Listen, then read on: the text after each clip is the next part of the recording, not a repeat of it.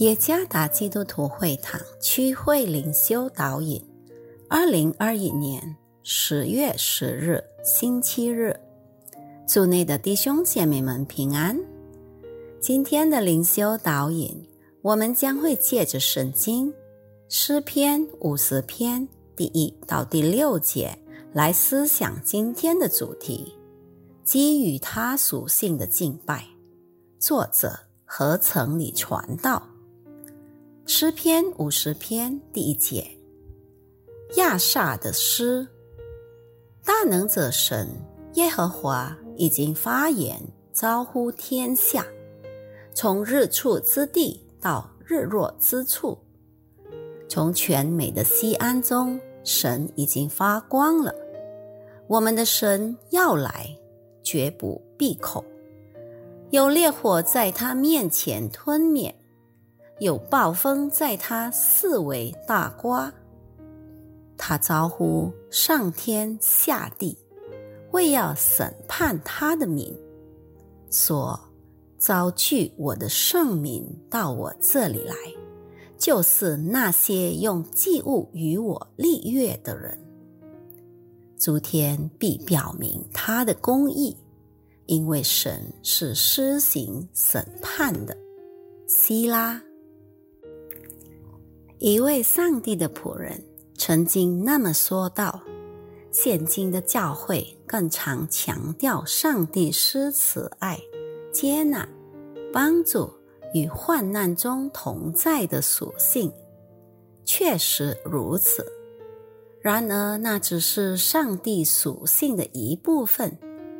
有关上帝对他假冒为善子民。”施行公义审判的全能属性，则很少被揭示。这一方面的属性受到的关注较为少。诗人亚莎解释了如何按着上帝的属性来敬拜他。诗人所强调神的属性之一，就是大能者上帝对创造的全能。参看第一到第二节，他掌管治理着这宇宙万物，他就是将各种祭祀的牲畜成为在他面前供物的上帝。参看第九到十三节。诗人强调大能者上帝以他这创造的大能来指责他子民的心高气傲与假冒为善。他们自以为借着他们所献上的一切祭司牲畜就能讨得神的喜悦。他们自以为借此方式。多多献上祭物，就能勒住上帝的口，免得他强烈责备他们的罪恶。诗人也强调大能者上帝对他子民的主权。参看第三到第六节，上帝毫不犹豫的审判与刑罚他自己的子民。他们只以虚有其表的敬拜而引以为荣，然而他们的心却不敬畏他。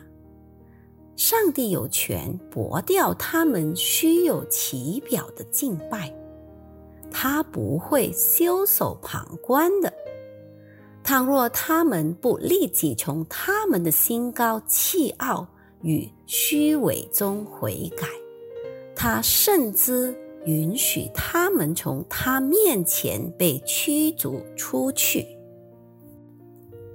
我们也应当按着上帝的属性来敬拜他，不仅仅是他的慈爱怜悯、帮助与同在，还有他的大能。上帝在他所创造上掌权，我们所献上的一切都是源于他。切记，我们所拥有的金钱、房屋、教堂、珠宝，一切都是属于上帝的。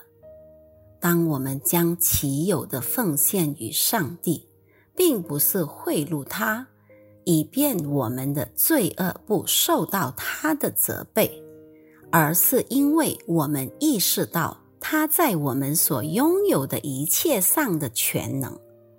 上帝在我们身上掌权，他有权介入我们对他虚伪的敬拜。倘若我们在他面前持续心高气傲和假冒为善，那么他的公义审判也将会临到我们。别自以为，如果我们已经被耶稣基督拯救了，那么我们就能随心所欲、为所欲为的敬拜上帝。恰恰是在基督里的救恩，将会时刻的纠正我们的心思，以便在敬拜他时更加。敬畏和敬虔，大能者上帝其中之一的明显印证，就是透过基督十架的工作，把我们从罪人改造成为敬拜他的人。